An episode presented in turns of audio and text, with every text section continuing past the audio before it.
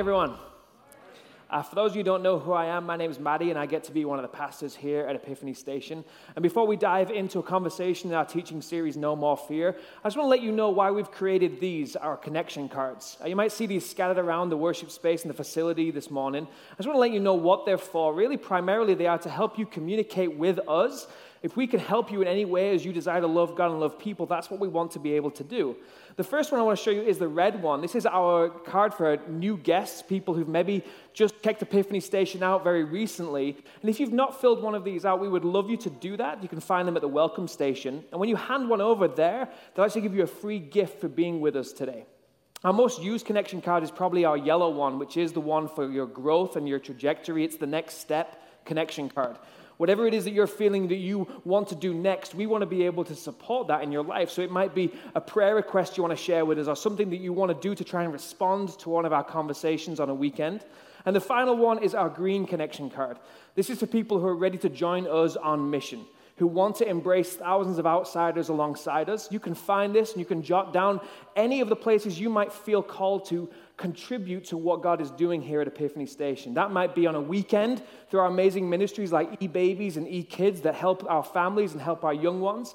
It might be through the team that made you feel welcome this morning. It might be worship and tech, celebrate recovery, care teams, anything, because we believe that people aren't supposed to do what they're not gifted to do, but everybody is gifted to do something.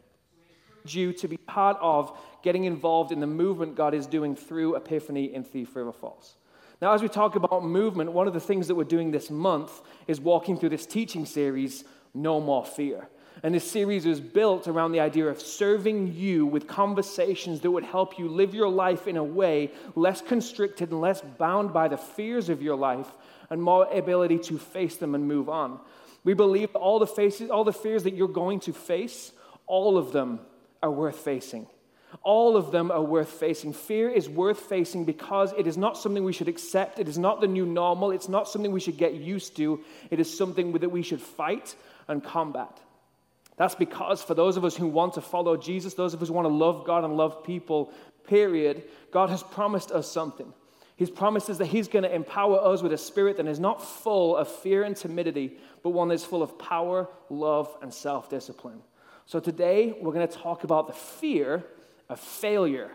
And I'm going to be honest with you, this is my biggie. This is the one for me. This is of all the ones we're going to talk about, this is my biggest fear. A life that's filled with the fear of failure. I fear that I'm going to fail my family, that I'll fail my wife, that I'll fail my children, that I'll fail people that place their trust in me. And living in that life of constantly fearing failure, I know what it does to a person. It keeps them held back, it restricts them, it can lock them into a pathetic existence of never, ever being able to enjoy life. And because of that, we're going to deal with it today. And we're dealing with the fear of failure, not of the little things, but the fear of failure that when those moments come, those pivotal moments, the fear that we'll fall flat on our face. So, this is not about your desire to be able to one day do a triple backflip. That's pretty sweet and all. But we're talking about what it means to not fail in life, to not fail in relationships, to not fail in love, to not fail in the things God has genuinely called us to. So please don't expect some rah rah speech that's going to send you out to go and do dangerous and dumb things that come your way. This is for those of us who want to follow God's way because He has purposes for us, and sometimes those purposes are terrifying. So He helps us understand how to move forward in them without being held back by fear. And He does that often by stories. Stories, moments, and recorded in history that help us understand some things. Sometimes something from God's story and the history of his interaction with people is for us to understand something about him and his character. Sometimes it's for us to be able to see ourselves in times gone past in which we can connect with individuals. And sometimes it is so we can see how to do it right. And that is one of our, our story today talking about what it means to be able to be afraid where everyone else is paralyzed and still face it and still move forward. Speaking of such a battle as this, we're going to talk about David and Goliath. David, little man, Goliath, big guy, sling, stone, forehead. You maybe heard the story before. But we're not even going to talk about the fight, even though that's the cool bit, the Hollywood worthy bit. We're going to talk about what led up to this confrontation. Because what led up to it, I believe, tells us a lot about what it means to face against the fear of failure. So here's the setup there's two opposing nations, Israel and the Philistines. And the Philistines had mustered an army for battle. They'd camped between Socoh in Judah and Azekah in Ephes Dammim. And Saul had counted, Saul, the king of the Israelites, he'd counted by gathering his Israelite troops near the valley of Elah. So the Philistines and Israelites faced each other on opposite hills with the valley between them. And this is the scene. This is a scene where many battles have taken place in history, but this is the scene for a unique instance in which that valley became a valley of fear. A valley of fear in which so many from Israel would not even dare step foot into it because something weird happened. Goliath happened. Goliath was a champion of Philistine from a place called Gath. He came out of the Philistine ranks to face the forces of Israel. He was over nine feet tall, wore a bronze helmet, bronze coat of mail that weighed 125. He wore bronze leg armor and he carried a bronze javelin on his shoulder.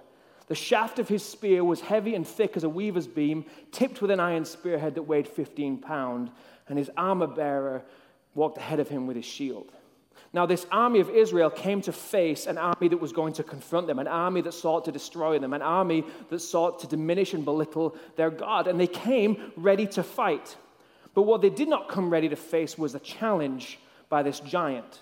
They were not expecting this foe, and it shows because everything we read right off the bat of the setup to this moment is all that was narrated, all that was documented from Israelite side was, oh, he's a big un. He's a big un, isn't he? He's nine feet and he's got all this armor and he's huge and he's massive, and we don't want to fight him. All of their focus gets honed in on, on the weight of his armor, his military garb, and his height and his power. And all of a sudden, what they came to do to stop this Philistine army is not what they're concerned with, they're only concerned with their fear. And it robs them of all their fight. And because it robs them of their fight, Goliath's able to do something. He's able to mock them every day. He stands in front of them and he mocks their nation. He mocks their king. He mocks their God. He calls their mums fat. It was a real terrible situation. And what happens was he basically goads them every day, and every day they do nothing. He would come out and say this I'm the Philistine champion. You're just servants of Saul. Choose a man to come down here and fight me. If I kill, if he kills me, we will be your slaves. But if I kill him, you have to be our slaves. I defy the armies of Israel today. Send me a man to fight me. And when Saul, the king, and all of the Israelites heard this, they were terrified. Terrified and deeply shaken. And they were rooted and paralyzed by fear. And this, this thing that they would never have accepted on any given day, is what they allowed to happen every day. For 40 days, this happened. For 40 days, Goliath came out, and I love this. He strutted in front of the Israelites and mocked. And for over a month, they listened. And for over a month, they put up with it. And over a month, they became inoculated to what was being said about their God. And for over a month, their pride was taken from them. For over a month, shame washed over them. And for over a month, their beliefs were belittled. And there they were stuck, rooted on one side of the valley in fear the fear of failure, the fear of confronting this man and what it would mean when they didn't win. And you see a whole nation, a whole community now complacent. The new normal is people can speak badly of us. They can speak badly and they can dishonor our God, and we'll do nothing to stop it. That's just the setup. I want to speak to it for a little bit because here's the thing. I don't think we're sat here today thinking to ourselves how we desire to live life with complacency. I don't think that. I don't think that at Epiphany Station we would be okay with wrong things happening in our community. I don't think generally as human beings we tend to be all right with dishonor and injustice and atrocities happening and doing nothing about it. And the thing about that is, I bet on day one, neither were the Israelites. Neither would they say that they're okay. In fact, they've come to wage a war against it, but on day 40, they have a different answer. And wrong is allowed to run rampant. I believe that we have, you have a myriad, a ton of things that you would do today if you weren't afraid of failure. Things that you would do that would improve your life. Things that you would do that would maybe improve your health, that would maybe improve your marriage, that would maybe renovate your family, that would maybe change your community, maybe improve your church. Things that you would do if you did not fear failure, if you were able to live with no more fear. But we do fear failure, don't we? We fear that we're wrong. We fear that we fall flat on our face and we're called foolish. See, we're not so different from the Israelite army. We're not so different from those people who stand on the edge of the valley, unable to do what they know is right, to stop the injustice that is happening. But what God is trying to communicate with this story is not defeat. He's trying to help us understand that, yes, we might not be so different from them, but we also need not be so different from His answer, from His solution, from His design to face off against fear. Because God does what He's always done. When there's a fear that is not being faced, where there's a wrong that needs righted, He raises people. He raises people to do something about it. And in this instance, David. David starts in the story, as you or I might start in our own story. And David, the shepherd boy from some hills from the middle of nowhere, comes and fast forward, and we find him declaring and saying something that is just completely absurd. He says, I'm going to go do what no one else will do. I'm going to go take care of this bully because I've done it before. I've faced down lions and bears trying to steal my sheep, and I'll do it to the Philistine too, not because he's defied me or hurt my feelings or you, King Saul, but he's defied the armies of the living God.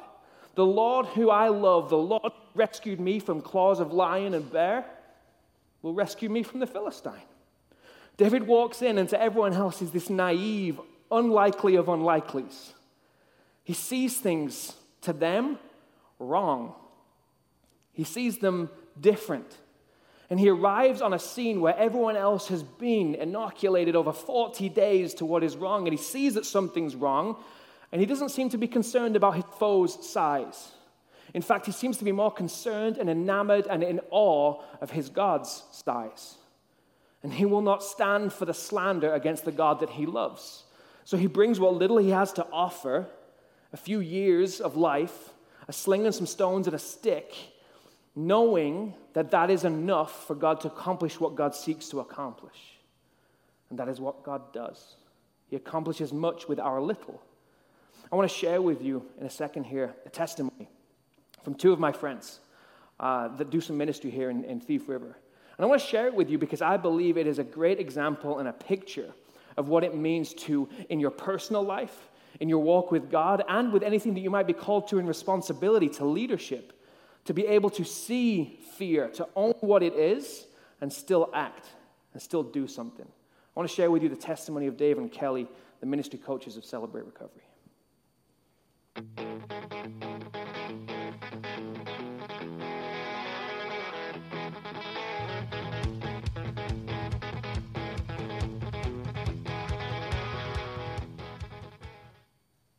Hi, everyone. I'm Dave Kruger. This is my wife, Kelly.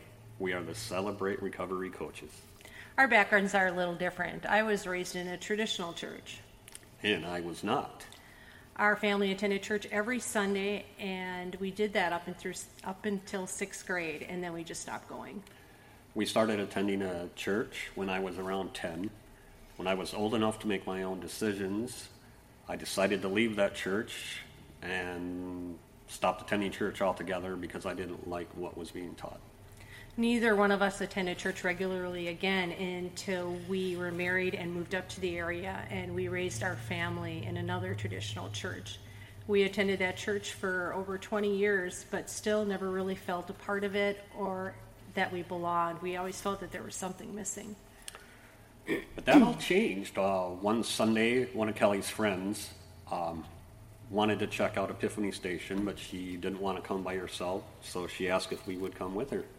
And now looking back, it's just amazing the difference in our lives that that one decision had made. From the minute we walked in the door, the love we felt, um, I just it's hard to explain. We felt that we were home, and the messages encouraged us, and um, Uh, one of those messages for Maddie was, What is holding you back?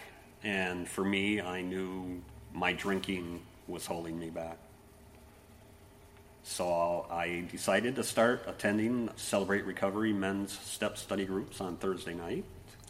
And I immediately saw a difference in Dave, and um, I was encouraged to start um, attending the Celebrate Recovery Step Studies for Women. And even though I was extremely secretive and shy and I didn't want anyone to know my business, I took a leap of faith and I did it. And I was so, so glad I did. Um, the growth I've seen in myself and being vulnerable and opening up um, really helped a lot. And then we were asked to join the leadership team to relaunch Celebrate Recovery in Thief River Falls. Uh, some anxious moments there. I didn't know if I was actually ready to be a leader. But then I had, I started reading up on some Celebrate Recovery stuffs, and I ran across a quote where the person uh, said, The ministry isn't yours, it belongs to Jesus. And so I, that's always stuck with me. Um, just give it back to Jesus, give, give everything to Him. Uh, Dave and I were so happy in what we were doing. Um, we jumped in foot, feet first into Epiphany Station and helped out as much as we could, and then also in Celebrate Recovery. And we were having a huge difference in our lives as well as, as the lives of others. And we thought, this is it. This is where we are meant to be. And we were just extremely happy. And then Maddie approached us and asked us if we wanted to lead Celebrate Recovery. That was scary. Um, it was terrifying. I didn't think that uh, he even knew who he was talking to. Was he talking to the right people? Um, I personally thought that I'd be the last person that would be qualified to run Celebrate Recovery. Um, but it is amazing. We um, stepped out in faith, trusted God, we prayed about it, and felt that He was calling us to this ministry. So we just did it. And um, our lives have been changed. We have grown tremendously, um, and not only with ourselves, but just by being vulnerable and sharing our struggles with other people, we've seen the change in them also. I'm over two years sober now, and some other people that have came in at the same time we did that have worked the program correctly. They're over two years clean and sober now too. Um, we've been asked if we ever regretted the decision to step forward, and I have to say 100% no, not at all. Um, if you would have known us back then and know us today, we're two totally different people, and it's all because of God and the work He's done through us. Um, it's true that we're still afraid uh, me especially. Um, I get nervous every Tuesday night. I'm very fearful. I think nobody's going to come. I think we do all this work and it's going to be for nothing, that nobody's going to be here. Um, and then people show up. And then I have to talk in front of people and I'm very nervous. And, and I just, it's, it's a weekly thing, but it's a good thing. The rewards and the victories that we see outweigh my fear so much. And, I guess my advice to anybody who's thinking about stepping forward, whether it be something little or something small, is just trust God and do it, and you'll never regret it. And I don't regret it at all. It's just amazing adventure being on this with God in CR and Epiphany Station. It's just I wouldn't change anything at all now. Mm-hmm. I'm Dave. And I'm Kelly. And, and this, this, is, our, our epiphany. epiphany.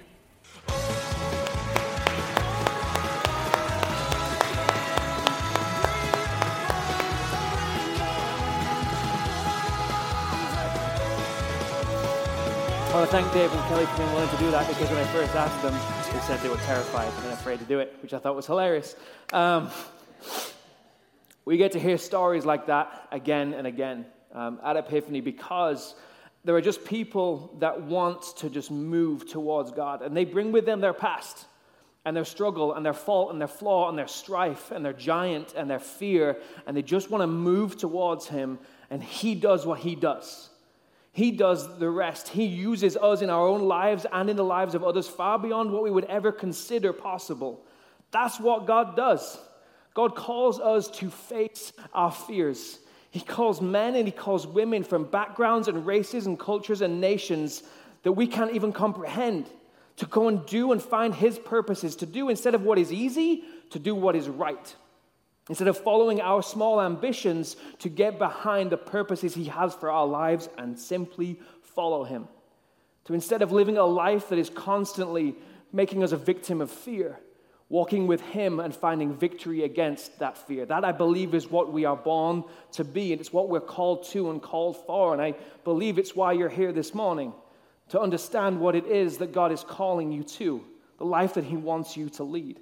Because as we face our fears, as I face my fear of failure and you face yours, you have two choices.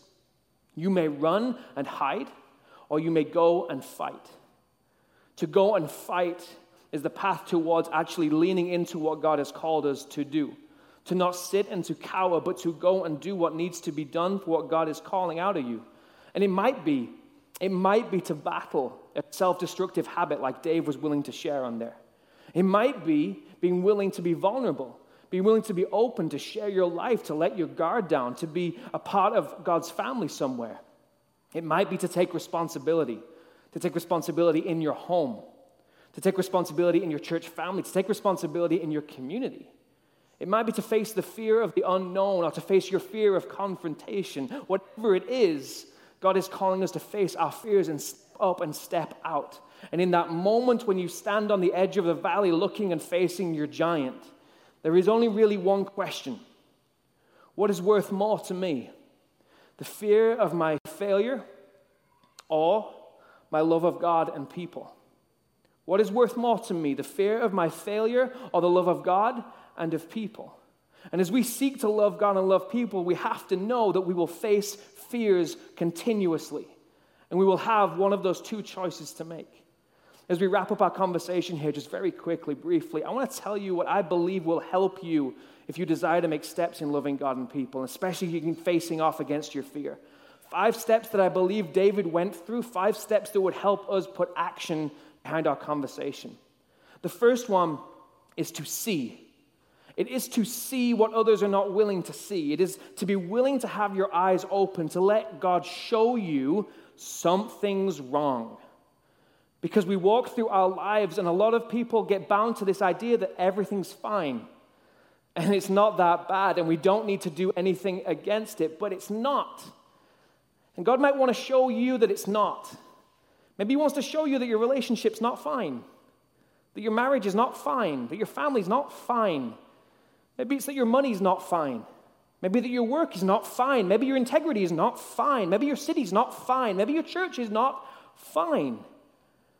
See, for 40 days, the Israelite soldiers stood there and they become blind to their God being smashed and slandered in front of them. And David walks up with fresh eyes and he says, Who is this pagan that he is allowed to defy the armies of the living God? He sees what is wrong and he's willing to keep his eyes wide open. If you're willing to see what needs to be dealt with, what needs to be confronted, then you need to ask a question. You need to be willing to ask, to seek to understand the situation, wherever it may be, wherever you might come into contact with it to gain perspective. Ask people you trust.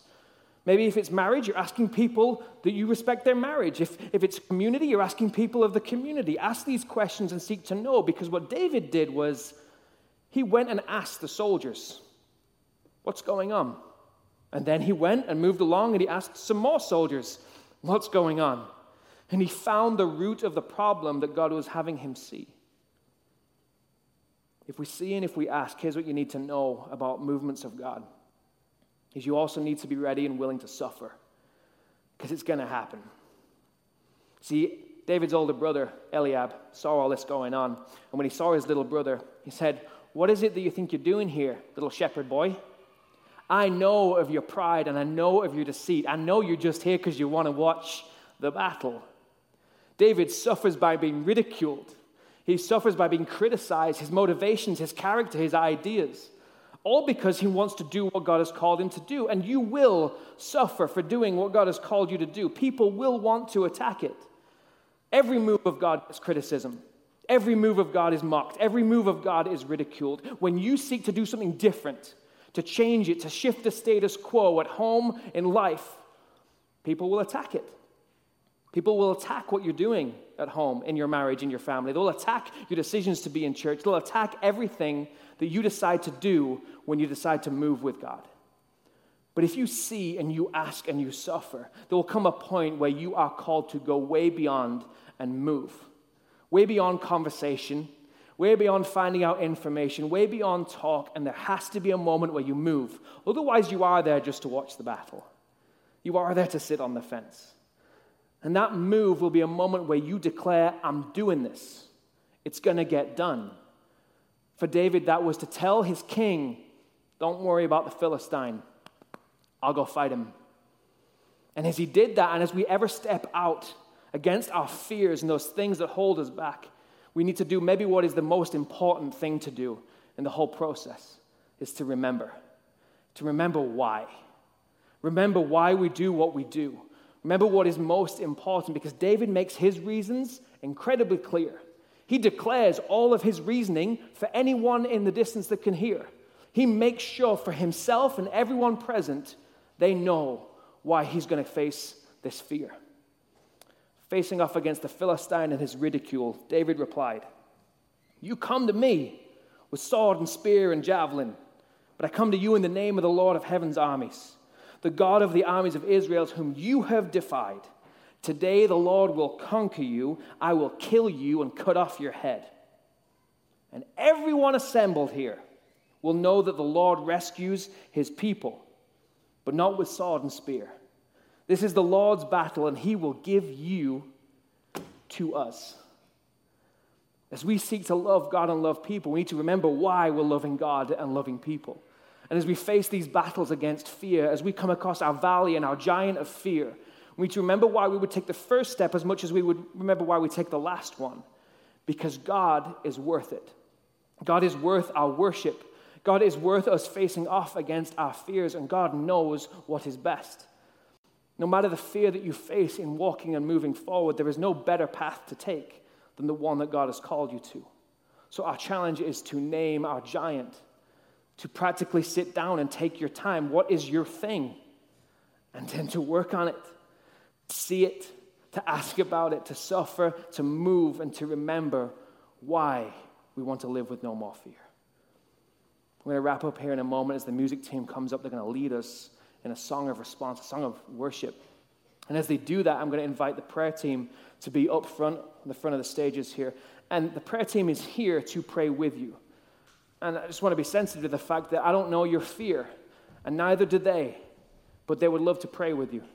They'd love to tell you what is true about our God. They love to connect you with Him. So, if during this last song or at the end of our experience today, you need someone to talk to or to pray with, please come make use of our prayer team.